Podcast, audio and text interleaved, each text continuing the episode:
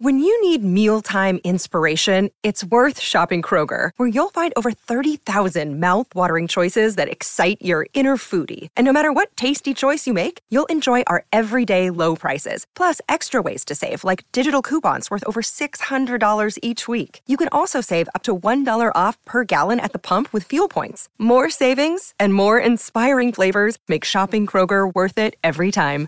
Kroger, fresh for everyone. Fuel restrictions apply.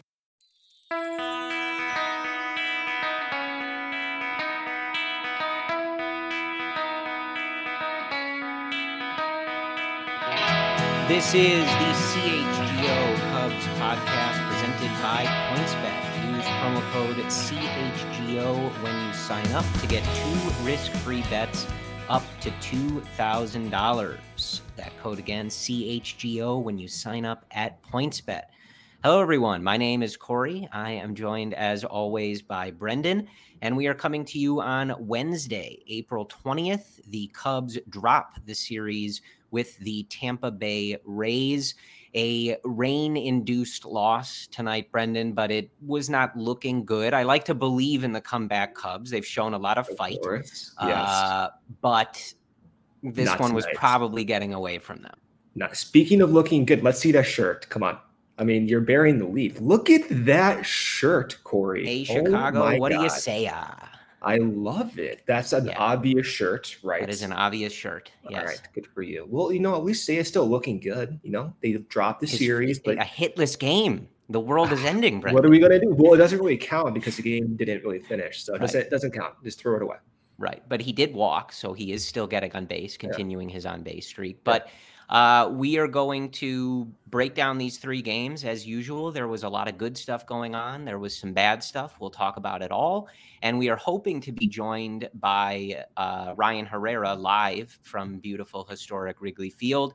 He Yes. is, of course, the beat writer for CHGO and the Cubs, and he is talking to David Ross and the players as we speak. So, hoping to get some clubhouse insights from him at some point. He will join us when he is available. But generally, Brendan, before we just do like a quick, you know, run through of, of what happened in these games, it's an interesting place to be. I think that coming into this season, the expectations were pretty measured for a lot of people, pretty low for this team. And yet, I think a lot of us found ourselves feeling like they should have won this series with a Tampa team that has been really good for the last several years. Yeah, well, the the plate approaches still look really good. Of course, that's being led by Seiya and the on base percentage and the contact rate and everything. But you saw Ross be aggressive. We'll get into it, but be aggressive with some of his pinch hit choices. And overall, like they they hung in there. And um, I know the start by Stroman wasn't the best tonight. Weather conditions are brutal, but you still saw a lot of the same features that were appealing in the first couple series by the Cubs persist over against a really good quality team here. Yeah. So once again, I think you're going to be tasked with uh, talking people down about, uh, you know, some It's two starts. It's two starts. Corey. Yeah, and and and Kyle Hendricks looked better, but uh, you know, only Yeah. four and a third there. So uh, yeah, your your duty at this point seems to be telling people to relax about the. Which is dangerous because usually the other way around. So like I don't know why I'm the one telling people to relax when I can't do that for myself. But you know what? Okay, I'll try. It's a new year. We're part of a new, you know, CHGO, new brand, I know. optimism, freshness, right? Uh, It's unfamiliar for me, Corey, but I'm trying my best. Yes. Uh, well, anyway, let, let's do a quick, you know, reminder of what happened in these three games. As always, just like to set the table. I will keep it brief. On Monday, it was a four to two win.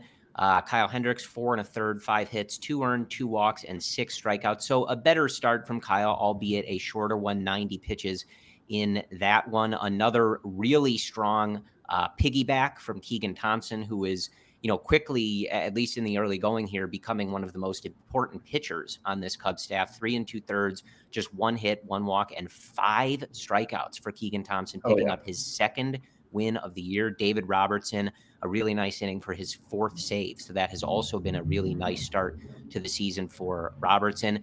And this one is one on homers from, uh, you know, your your new Bryzzo, right? Wisdom and Schwindel both homering in this one. So there you go.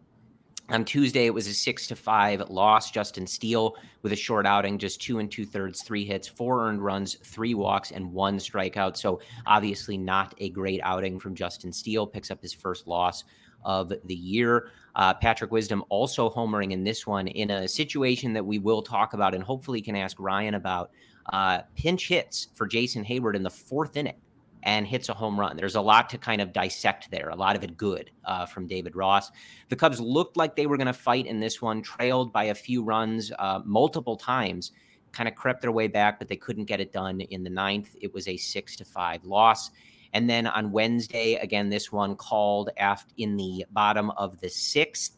The Rays winning this one eight to two to take the series. Marcus Stroman, uh, just not a good outing. Brendan will break that down in excruciating detail, I'm sure. Uh, four and a third, eight hits, eight runs, seven of them earned, two walks, seven strikeouts though, uh, and a really nice defensive play on the mound. But obviously, that is not enough to get it done in this one. Uh, the Cubs scoring their runs on Wednesday, a Schwindel double and a Nick Madrigal groundout. So that is the the story of the series here. And uh, yeah, Brendan, like this is one of those series where I, I think losing two or three to this Tampa team coming off a, another hundred win season, like they they put together a really good team without spending a ton of money every year, it seems. Uh, but you this felt like a winnable series for the Cubs. Like you, you really felt like they could have taken two out of three here. You do. Now, does your expectations or have your expectations changed a little bit since the season started? Not to put words in your mouth, but when we talk, you sound a little pessimistic. But seeing the lineup, scenes, don't give me that. but seeing, but seeing some of the decisions being made, has it changed your thinking process? I mean, I think like taking a step back, we we all have realistic expectations, which is 75 to 80 wins. If you're lucky, maybe 82 plus, you kind of uh, sneak into a playoff spot. But just given what you've seen for the first, you know, 12 games here, does it change your thinking? Yeah, I mean, look, like I, you know, I think you take things on a nightly basis, and like Tuesday was a good example where they showed a lot of fight, and and that's one of the the keys. Again, you know, tonight the loss, they didn't get a chance to try the comeback, if you will. Um, but you you felt like they're in all of these games, you know, and yeah. you feel like they have a chance, especially like with the amount of contact they're making, the way they're getting on base. Um, so yeah, like I think coming into the season, if you had told me they lost two or three to the Rays at Wrigley, I would have been like, yeah, okay, whatever. Uh, right. Watching this series, though, I'm I, yeah, I'm a little disappointed. I felt like they could have won this series.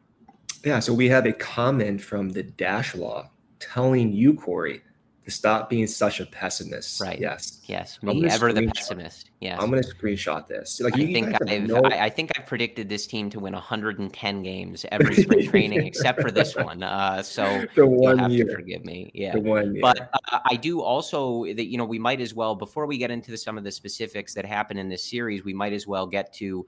Uh, a comment that Nick G had in in the YouTube comments here. If you're if you're watching us on Twitter, come on over to YouTube, hit that thumbs up button. It helps us out over at CHGO Sports. Um, yeah, the Cubs making a trade. Jesse Chavez is out. His reunion with the Cubs was a very quick one. Uh, and the Cubs getting former first round pick Sean Newcomb, left hander from the Atlanta Braves. He was recently DFA'd. And if you guys have listened to Brendan and I for any amount of time and you know Brendan at all, I got a dude, I love this text message within 30 seconds of this oh, deal oh, yeah going down. Nobody loves a DFA'd, you know, starter with bad numbers more than Brendan Miller because he's uh, you you found something to be intrigued by. Well, it gives me something to do. Like I don't really like watching good players because they're just boring. They're just too good. Uh, so when I get these players that kind of have some issues, it makes it, it makes it more interesting. But yeah, thanks for that face. But let, we can just rip into it. Like Newcomb's numbers suck. His walk rate last year was really bad. Um, he was walking guys this year. You know, this is a walk rate around seven guys per nine innings, but he does have interesting underlying pitch peripherals. And you know, this is what the Cubs do. This is what Tommy Hotovy does. It's what Daniel Moskowitz is now doing, trying to take some of these pitches and make them a little bit better. We're seeing that with Daniel Norris in implementing that sweeping slider. For Newcomb, he already has the stuff. So if we throw up uh, perfect. So if we throw up this spin axis graph and you're looking at this on YouTube or watching live on Twitter, if you're just listening to the feed, you can go see this. But what you're looking at here is a clock with each pitch at a certain time colored. So those big bars at noon are fastballs. And you're looking at a huge bar around noon, which is the spin axis, which is showing that Newcomb's fastball has some natural carry on it. And if we look at the expected vertical drop on that pitch, it's better than league average. Now, if you go to around five to six o'clock, you're looking at a curveball. And that curveball, Corey, has an insane amount of movement. So he has uh, 61 inches of vertical drop. And that is well above league average. And this type of signature, this fastball around noon, curveball around six o'clock, very reminiscent of, of what Rowan Wick does. And Rowan Wick started using that spike curveball a few years ago, and he saw the results from it. So with Newcomb, the stuff is already there, but for some reason, the command has been really, really poor.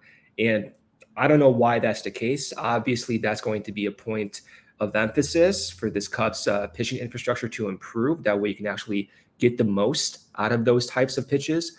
But in general, you know, you give up Jesse Chavez, who's older, who is uh, unpredictable as a result of his age, and you're seeing some potential in Sean Newcomb, who's not going to be a free agent until 2026.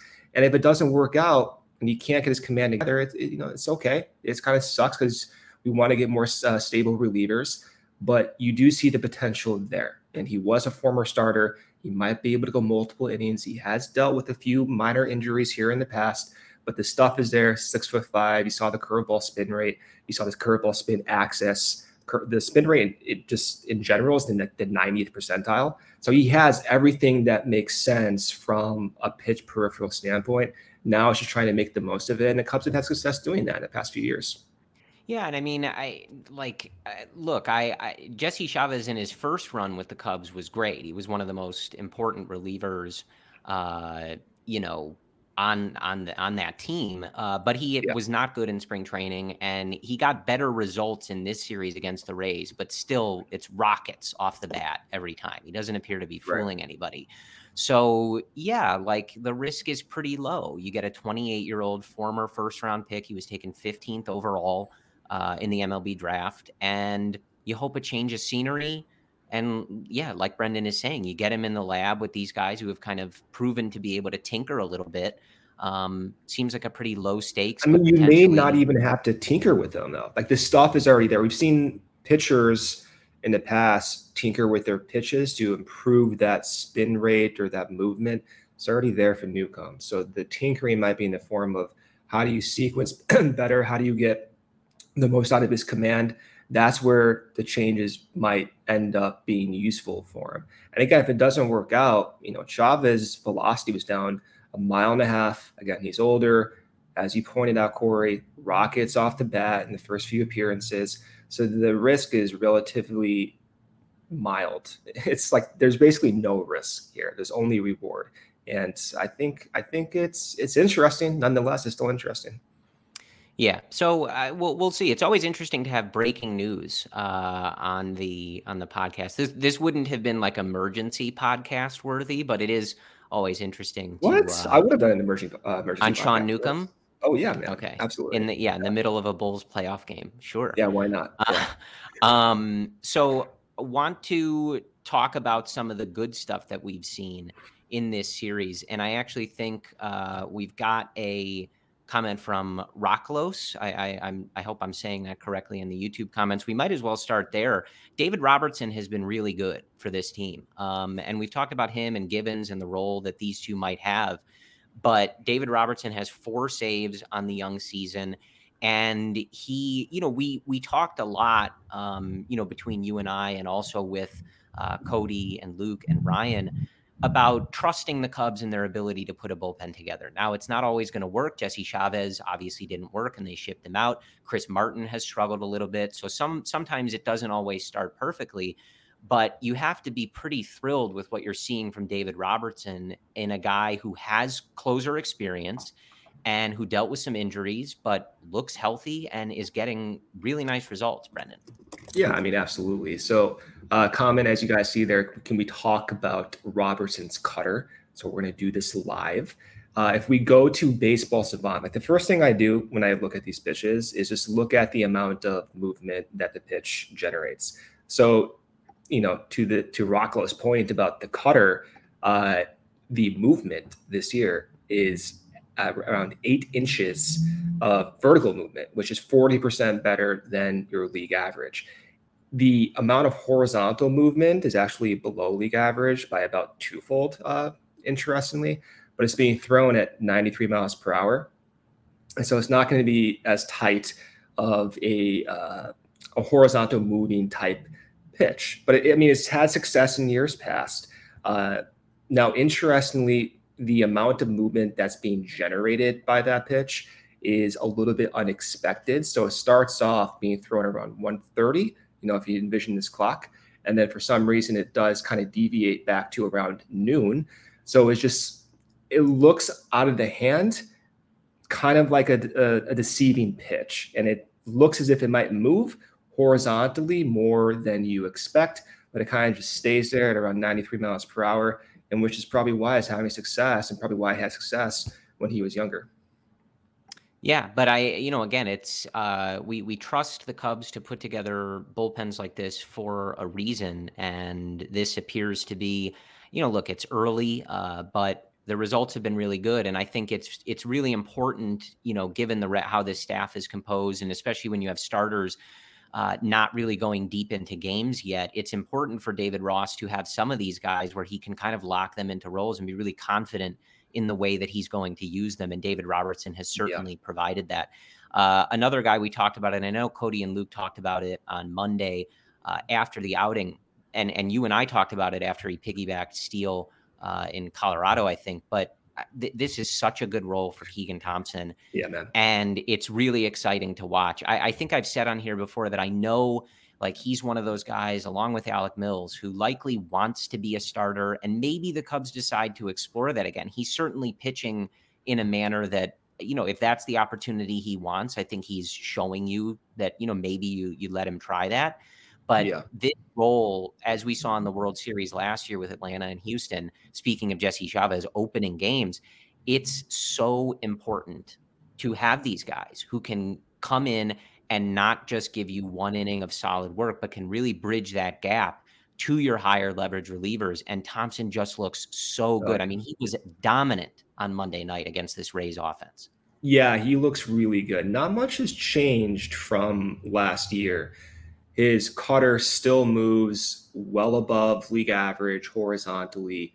The velocity still within his typical range. The the curveball is off the charts, similar to last year, just going down like a hammer.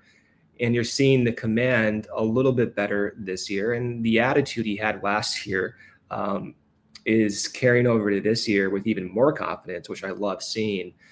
So I like the role he's in right now as is, given those pitches that he throws, that that cutter, that curveball. He does have a four seam around 93 to 96, can pump it up when the adrenaline's up. But we've talked about this. I like the role he's in because you can go multiple innings.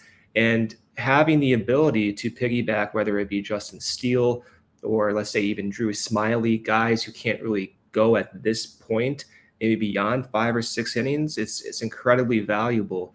And maybe he can't get an opportunity to start later in the year, but at least just from you know my opinion, the types of pitches he throws right now are best served only facing the lineup once or twice. Uh, he doesn't have a, a quality pitch at this point that moves the opposite direction of his cutter and his curveball.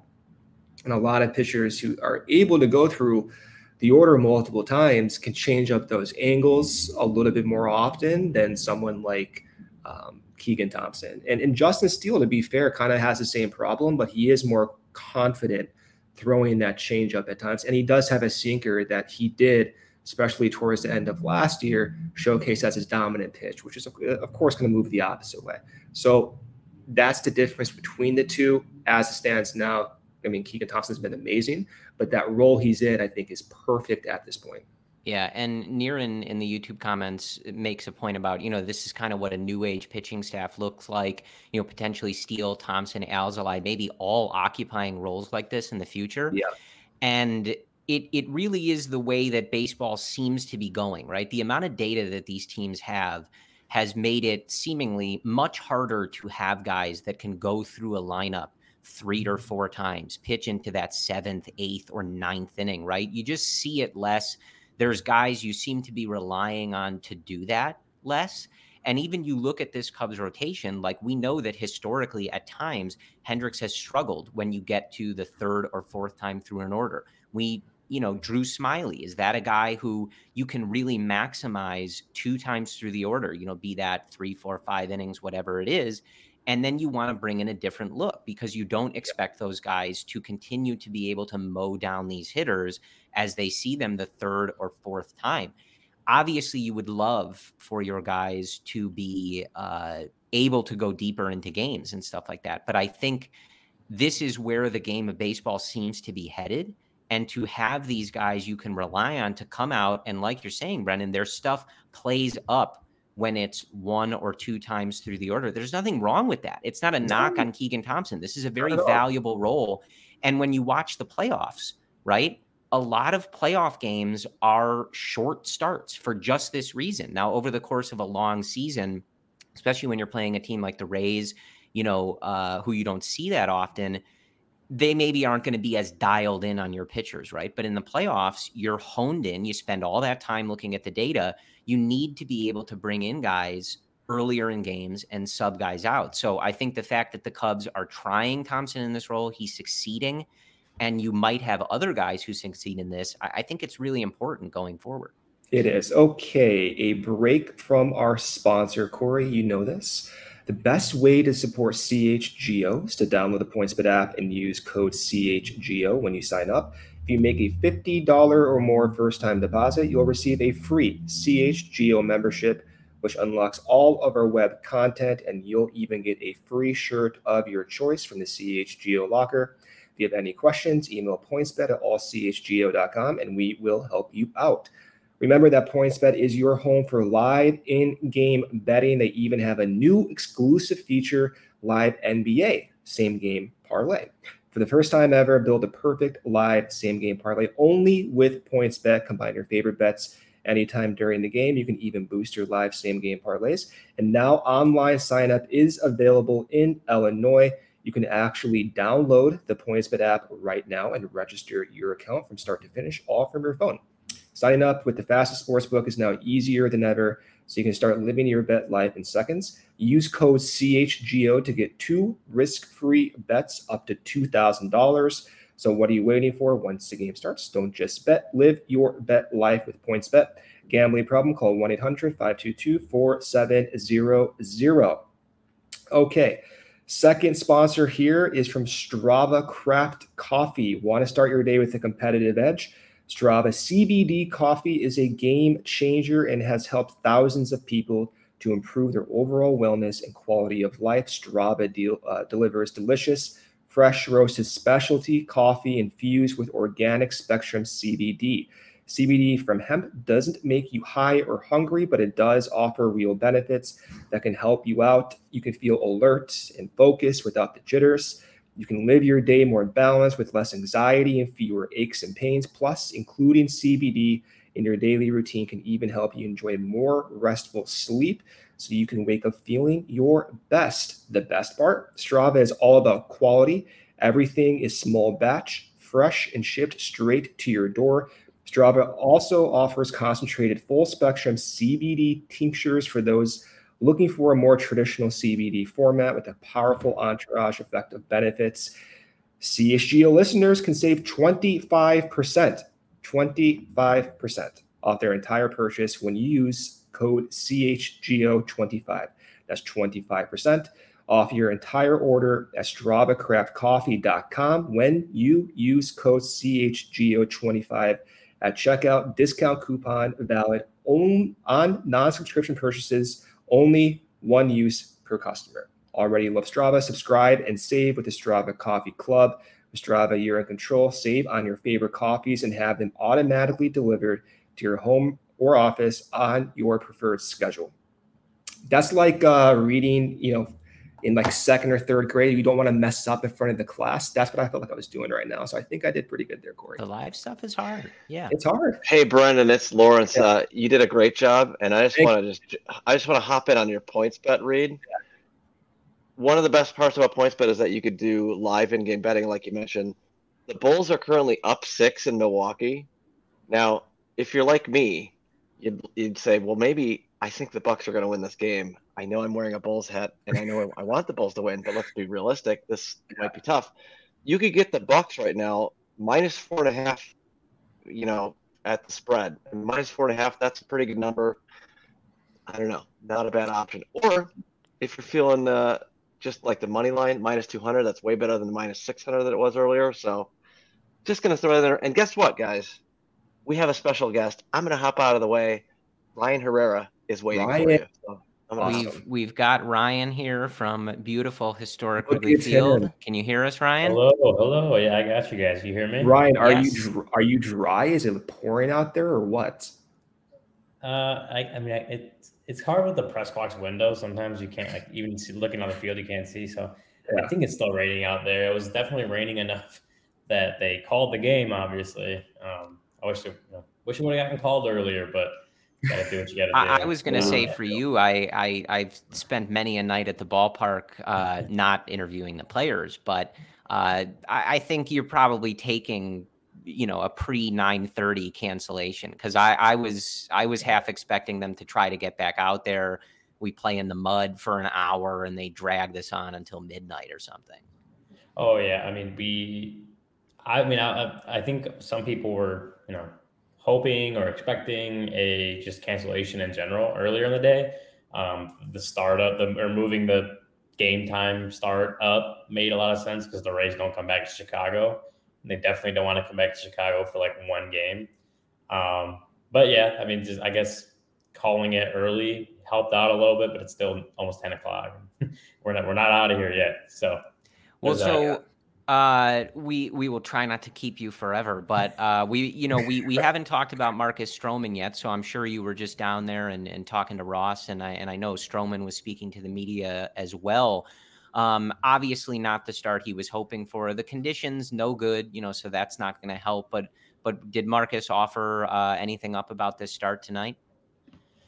Yeah, and you kind of saw last start too. Just he was a little like I think I think his start like kind of later in the game is when he started to um, uh, in Colorado is when he started to kind of find that struggle. This time's like he kind of started, he felt off, and maybe got a little better as as he was getting going. But he was just saying that you know right now he just like the, the mechanics is just not there yet. Um, that he's you again you see in the last couple starts that he said he like he'll feel good for a couple pitches and then he'll feel off and then like he'll feel good for a batter or two and then like feel off. Like he said, this is not it's it's not synonymous. It's not mechanically. He's just not consistent.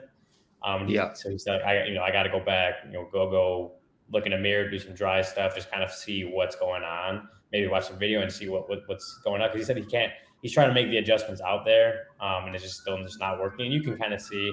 Um, he's again started. You know, got a little better after that first inning. I think was 32 pitches to start. Um, but yeah, oh man, is there a is there a car chase outside of someone's window right now? Um, yeah, that would, that would, that I, would I be me. Coming for you. Uh, I thought they're coming for Ryan. Tell him to get uh, out of Wrigley. I was going to say yeah, Ryan and I are pretty close, even if we're not in the same building. So I'm thinking that that's the streets of Los Angeles getting uh, that. Um, no, yeah, but he, uh, oh, sorry, yeah. Well, I was, I was just going to say, so you know, I, I think you don't get any sense of concern or anything like that from Stroman. Just stuff he's got to iron out and long season here.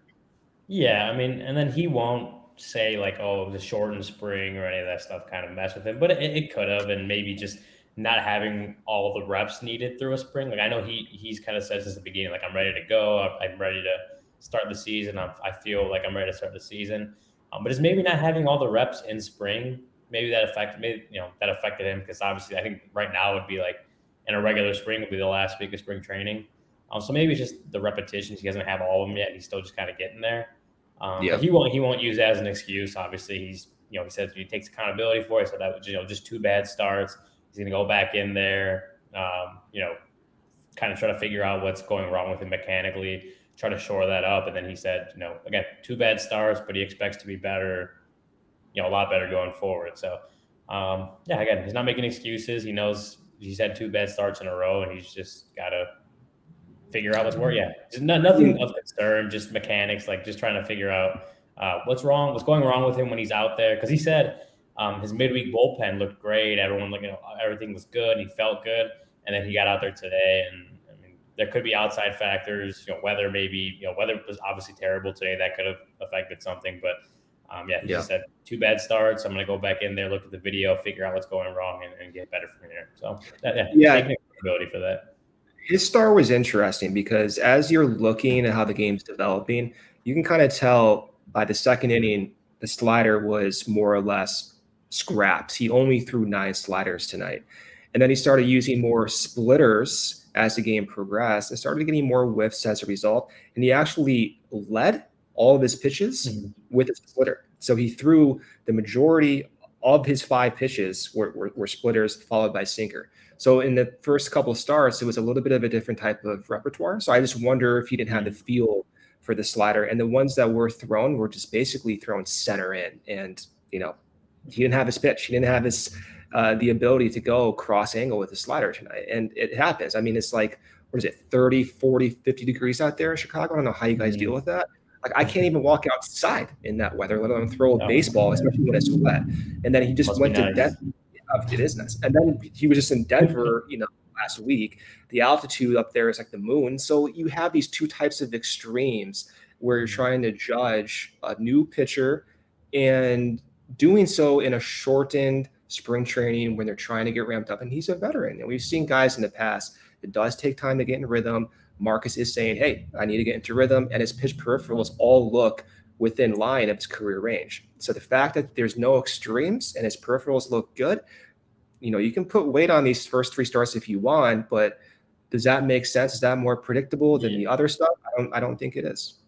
Yeah, I don't know. And I know we, we, we kind of look at it and the sinker, he's trying to establish that and a lot of the misses, you know, a, a lot of lefties in the lineup too. So maybe he's trying to you know, take that away and then just kind of missing it arm side uh, when you look at like the you know the, his illustrator on baseball supply or whatever, you you may be able to get a little better. You're our pitch doctor, but um, yeah, even like Ross was saying, like a lot of the misses that he saw uh, were kind of going arm side to the lefties, which yeah, you know, yeah, you look at this, you look at the the, the pitch chart, and that's that, that's what it tells, right? Um, so again, yeah, just he's he says he's to go back in, and watch the video, he's to do all this stuff and try to figure out what it is. Maybe you know, maybe I, I don't know. I'm not Marcus Stroman. I'm not Tommy Hotovy. I don't have the video in front of me, so I can't tell you exactly what it is. But it's just you know something that he's you know not he he's not concerned about. He knows it's just something that he has, he's got to figure out, and he you know believes he'll do that, which for the Cubs would obviously be a good thing uh, if he does. Yeah, so I, I kind of a, a, piggyback. We we have a comment from Stan about VR at third tonight. Obviously, it was a, messy game. The Cubs make three errors in this one, a couple of balls that got by VR at third. I'm curious if if Ross has talked at all, Ryan, about.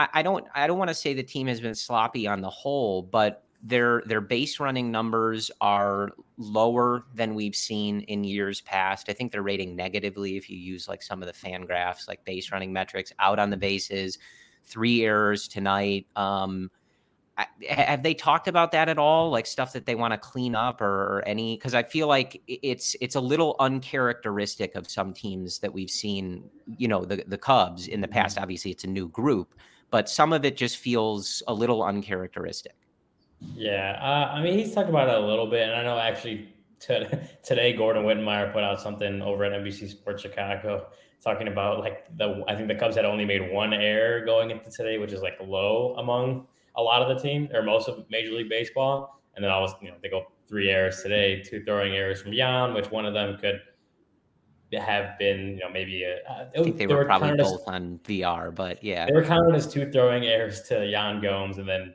VR had a throwing error, error over to first. And then as far as base running stuff, I know one thing that comes to mind was like. Uh, say uh, I think it was in Colorado when he got thrown out. Like caught I think it was a uh, it was a Blackmon out in right field called the ball, and Seiya's kind of got crossed up on the base pass and got thrown out at first for the double play.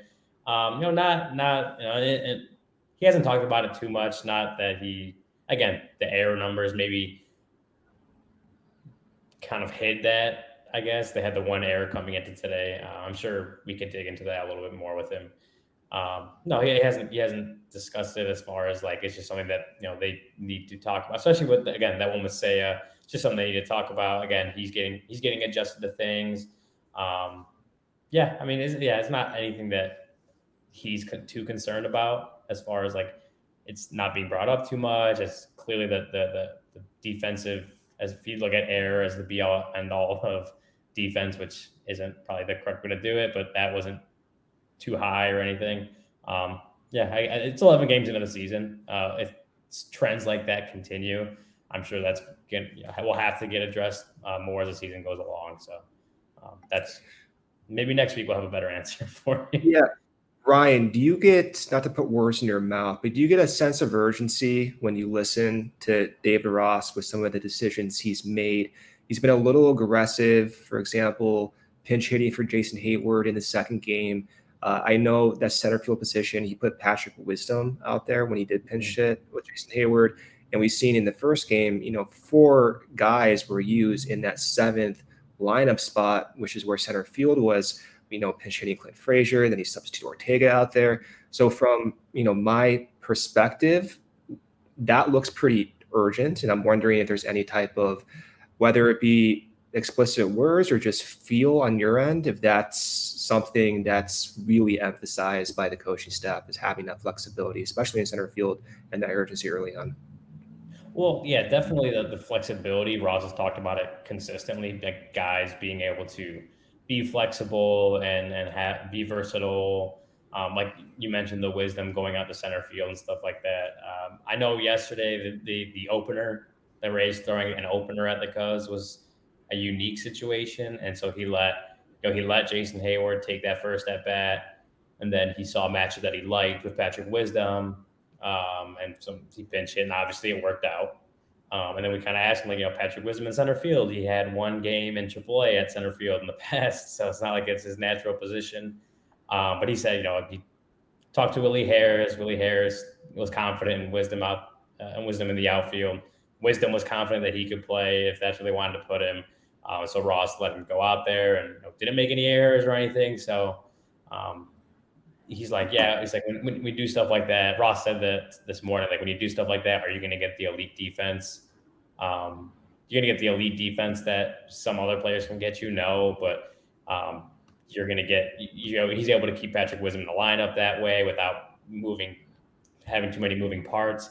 Um, but as far as versatility, like you know, we talked again. We talked about Jonathan Villar didn't have his best day in the field today, um, but him being able to move from third to shortstop to second, you know, that especially early in the season when guys are still getting their legs under them, um, that allows him to give Nico Hoerner a day. That allows him to give Nick Madrigal a day. That allows him to give Patrick Wisdom a day, and that's what he really likes. Um, and then the outfield spot again, Jason Heyward, Rafael Ortega, Michael Hermosillo, those guys move around the outfield a ton. And obviously, Hermosillo brings a righty bat, whereas Ortega and Heyward are lefty. Um, Clint Frazier being able to play out in left field. Um, because I think Happ, Happ was DH today. Yeah. Um, so that allows Happ to get a day where he just has the bat. Um, yeah. I don't, I don't know if I would say, like, I think you said urgency earlier in the day, or not earlier in the day, earlier, like that was early in the question. Um, you said urgency. I don't I don't know if that's like the word I would use. It's just like okay. yeah, yeah. David Ross really values versatile players, and you see that a lot with a lot of the guys on the team that can play a lot of a lot of positions. Um, and so when you see stuff like Patrick Wisdom going out to center field, VR moving all around the infield, Ortega, Heyward using four guys at the seven and center field, that's just him. You know, again, one making sure that guys are, you know, he's not overworking everyone and getting guys that the reps that they need to kind of get into the season and to um, just really testing out and, and, seeing what he's got in a lot of these guys that he wants to be, that he knows are versatile players, but seeing how well they can do when they kind of put him in that situation. Well, so uh, one follow up on that, Ryan, and then we can uh, let you get out of here and, and head home uh, not too late here. But Um, do you get the sense? I mean, obviously, a lot of the players you kind of expect them to be bought in on something like that. But I was curious, like obviously, you know, you and I have talked with with Cody and Luke a lot. You know, I'm down for him to pinch hit for Heyward in the fourth inning for Wisdom to come in and hit a tank, right? Like, sign yep. me up for that. But do you do you get the sense that like players even like Heyward are are bought in because they kind of just understand that that's how this roster is constructed? Like, obviously, I'm into it but you know, you do watch that and you kind of wonder from afar, like, man, like Heyward's a, a veteran, like he drew a start, probably hoping to play more than three innings. Like this is pretty aggressive from David Ross to say, hey, this is a better matchup. This is a, a big moment in this game, and we're gonna go for it. Like, sorry, dude. Yeah, and we, I mean, we Ross addressed that this morning actually, where he's like, you know, he was a player, and he's he, he's like, I got pinch hit for a lot when I was playing whether it was like there was a closer in the game and they needed a better bat in or whatever. So he got pinch hit for a lot. He's like, so so in that way, I can relate to Jason Heyward. So when I, you know, as as a former player and now as the manager, I try to relate to what, you know, he's like, I know it sucks, and I tell him that it sucks, but that's, you know, we gave him the one, we gave him the one at bat against the lefty. He got out. Now we we like the matchup with wisdom in there, so we're gonna throw him in. And um, you know, that's what Ross is like. You'll just be, you know, transparent about that, be upfront, and try to relate to the player because everyone knows that it sucks. No one wants to get pinch hit for. But at the same time, he said that it kind of goes to, and this what anyone will tell you this eh, on the Cubs, but it goes to the leadership and the professionalism that Jason Heyward kind of displays on that team. Uh, where he, you you saw it already with him moving to center field gracefully, like you know, no issue moving to center field. So Seiya Suzuki can play right field, regardless of the amount of Gold Gloves that Jason Heyward has. He moved to center field without an issue. Um, so it just and then yeah, and then getting taken out in the fourth inning or whatever it is after one at bat um, for Patrick Wisdom, and then he's not even playing. He's not even a center fielder or even an outfielder really. Um, but yeah, so he's like it just plays with that professionalism that Jason Heyward has. Um, and Ross is like, yeah, he's in there. He's he, he's still cheering for the team. Patrick Wisdom hits that home run, and he's high fiving him. Um, you know, I think Jason Heyward understands, and I think we, have seen it regardless of. I know Corey again. I know Corey's feelings on, on Jason Heyward batting, um, but you see just the way he kind of has taken over this locker room as a leader, and a lot of the players look up to him, and so he's setting that example for a lot of these guys. Like, hey, I'm a World Series champion, a however many time All Star, 13 year veteran, and Ross takes me out in the fourth inning, I'm okay with it as long as we win, right? Um, so that's just Ben Heyward, and you can just tell um, that the the rest of the players on the team, the coaches, they all value that.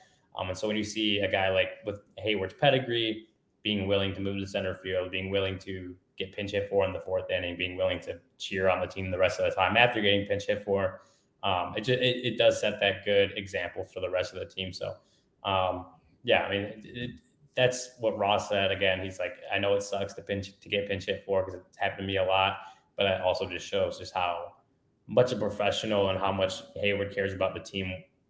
You know, whatever's best for the team, um, just on any given on any given night.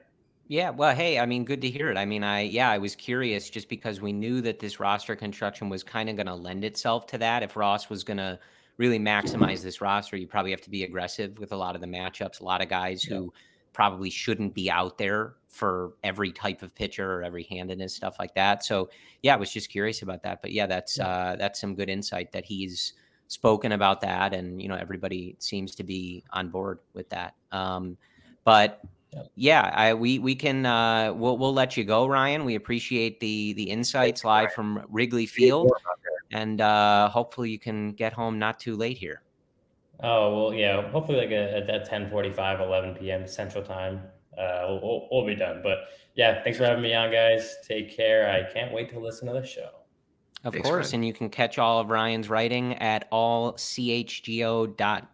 Make sure you sign up to become a member to read all of his good stuff.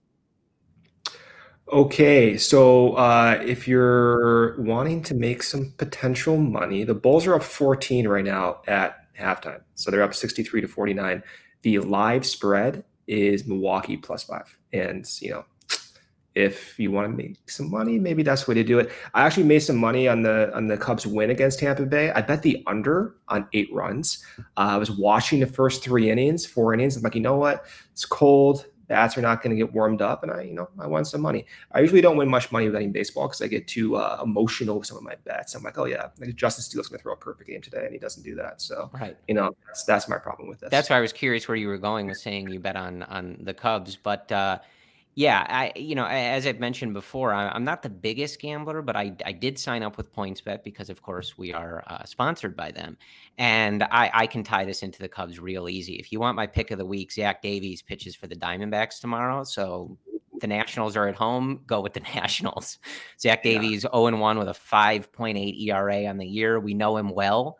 Uh, That's maybe maybe on this podcast, Corey. Maybe his name. Well, I'm trying to make people money understand, but like you're you're making me upset. I'm talking like, about him in a derogatory way. I think that's. I don't even want to hear his name. I don't even want to think about him, even well, in a derogatory. That's, that's, my pick of the week. If you want to, you you you can you know sort of get out some of that. Uh, you know negative energy you had for him last year by watching him lose to the Nationals on uh, Thursday. So I think that's that's the way to go. And of course, remember uh, two risk-free bets up to two thousand dollars when you sign up at PointsBet with code CHGO. If you're watching on YouTube, it is right there in the corner. So, some, so hold on before you go on. Someone's like mentioning former second baseman for this team that we just cannot we cannot be bringing up these names. And Car- Carlos, I think, is a longtime listener, so I think he he knows better than to uh, use that name. Warren, yeah, what are you doing here? No, Don't Lawrence is going to get yelled at for putting that up Lawrence,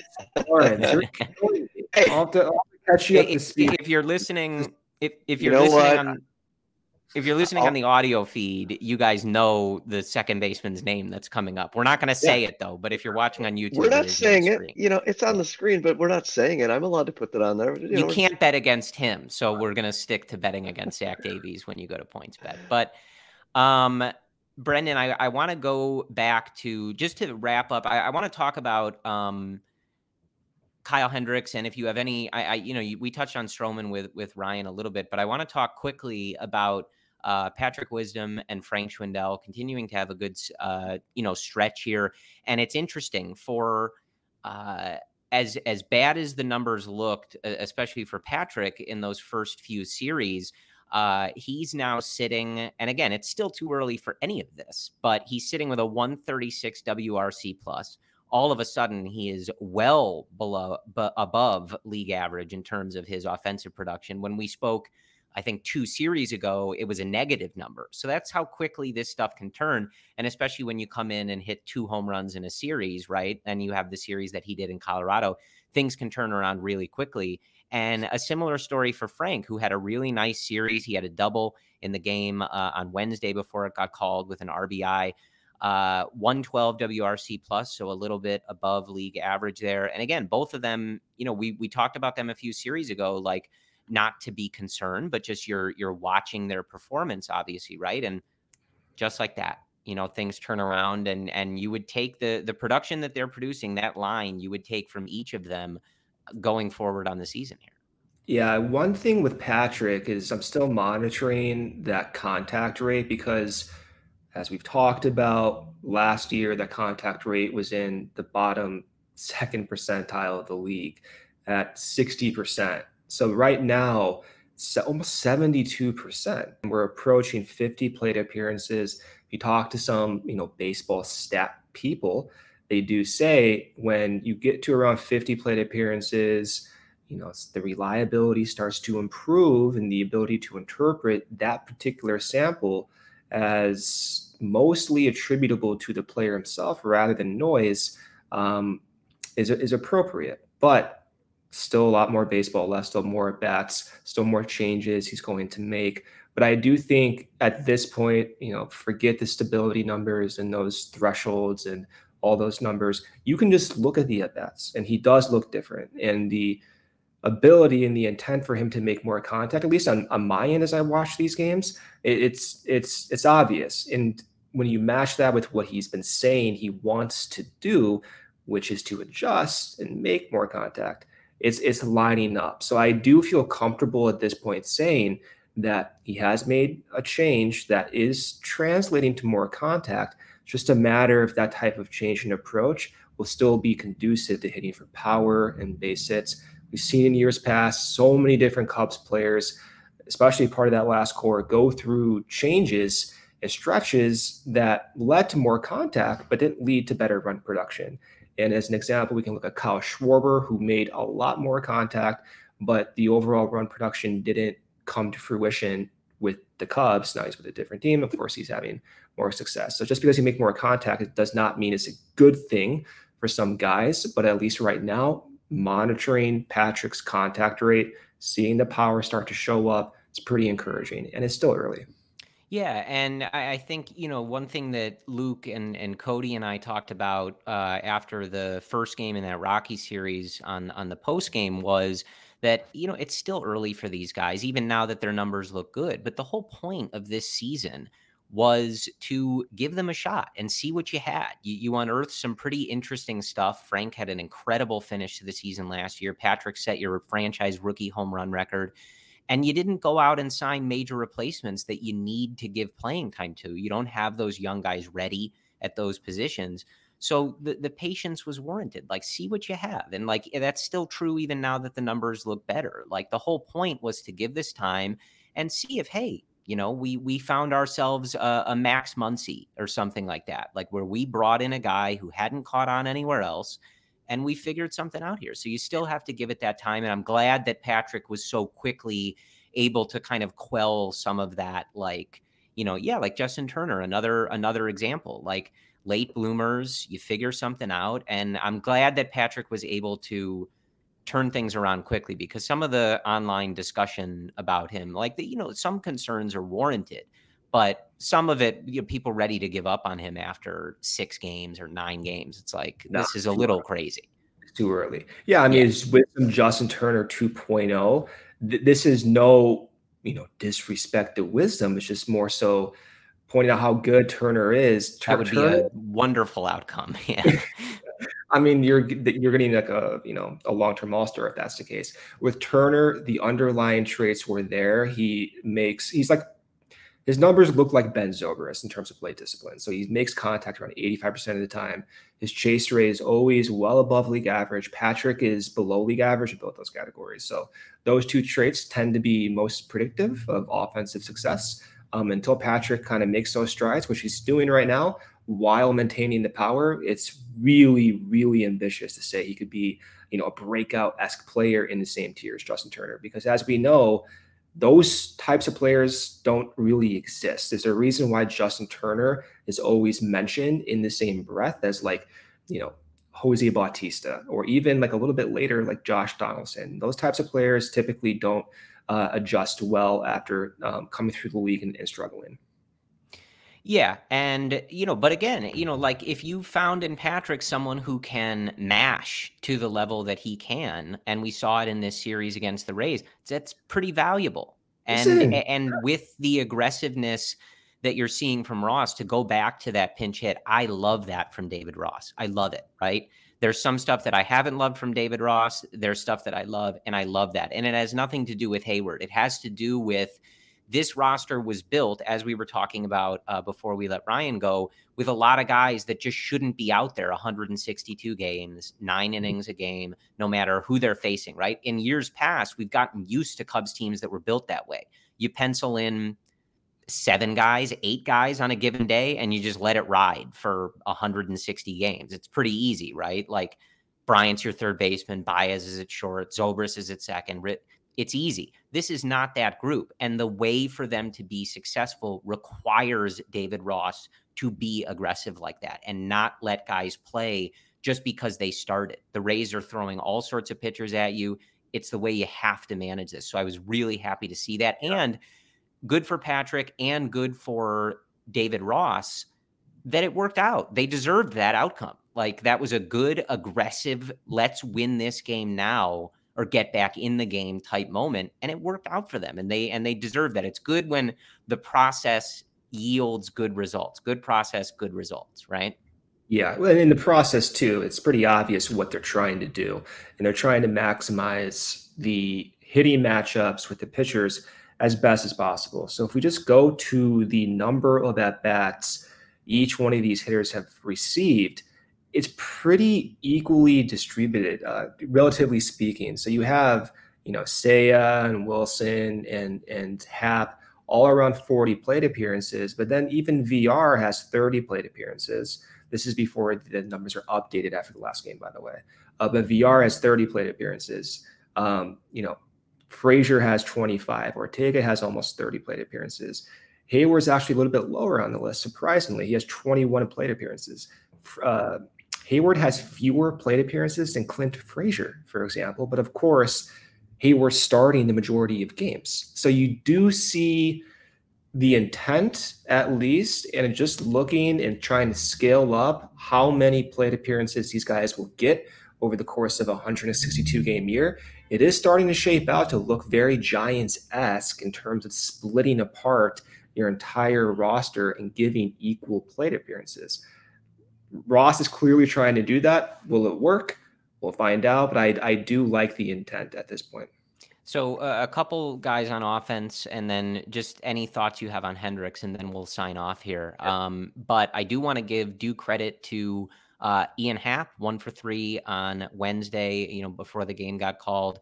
132 WRC plus on the season for him. And he's also having more success than we've seen uh, hitting from the right side. And if you look at the numbers, uh, you know, that carried over from last year, like he's in a really good stretch. And, you know, he he maybe gets, I, I don't want to say forgotten, but maybe lost in the shuffle a little bit uh, because of the struggles he had at the beginning of the year. But we've talked about him as well. Like he's a, a first round pick, he's in his mid 20s.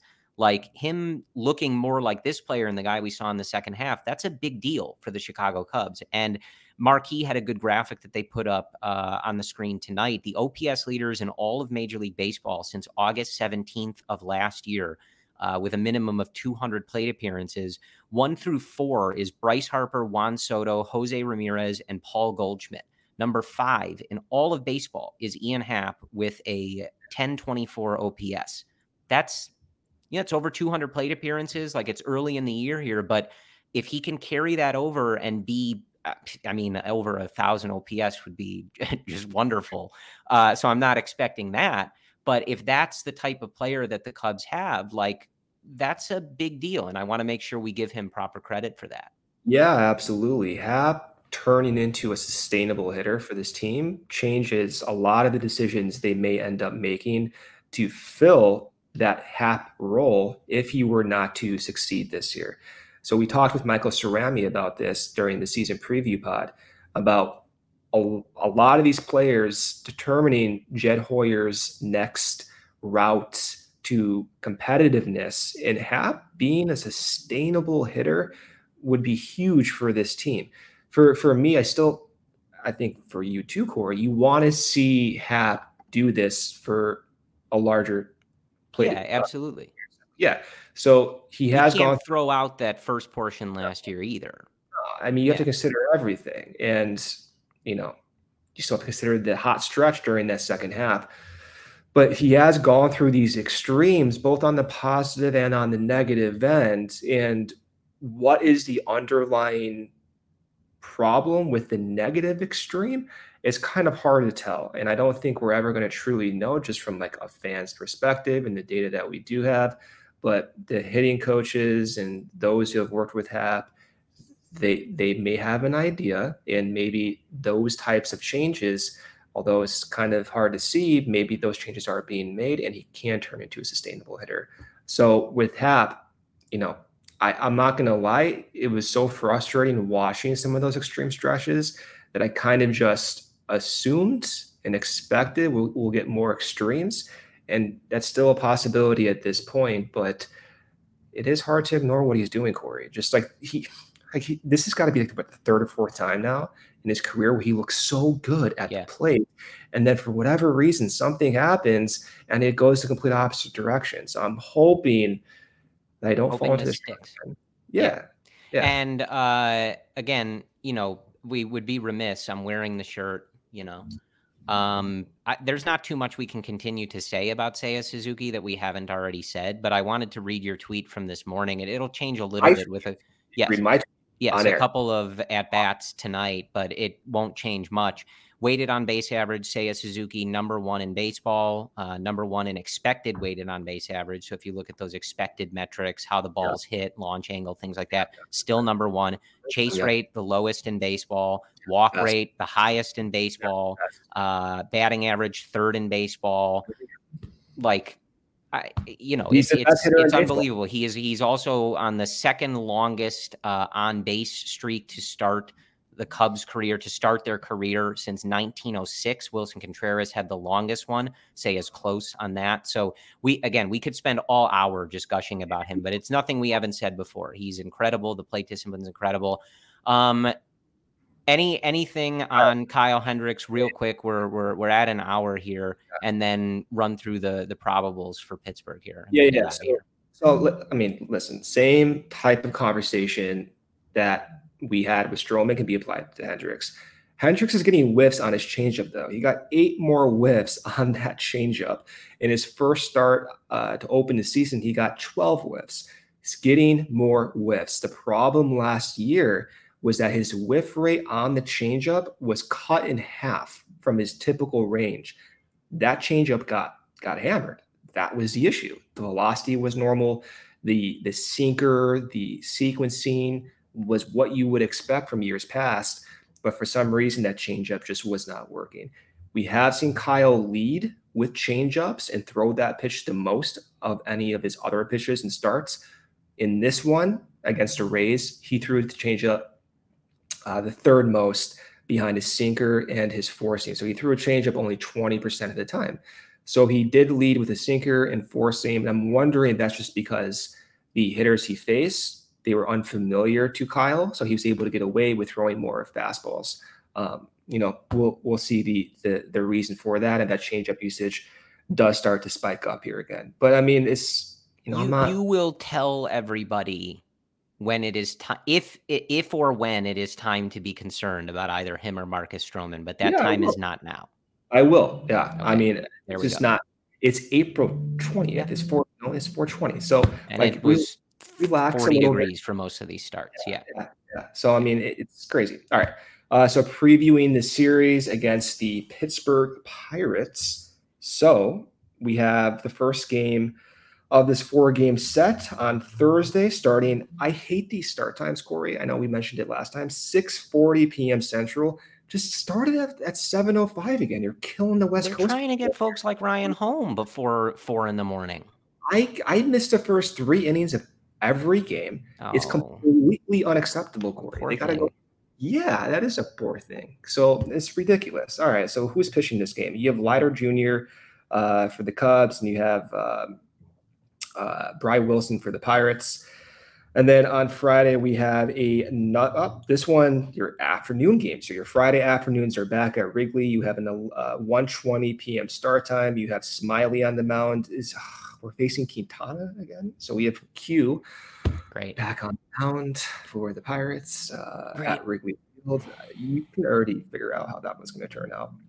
Um, okay. And then where are we here? My phone is freezing up. Uh, so then on Saturday, we have an, another afternoon start time, 1.20 p.m.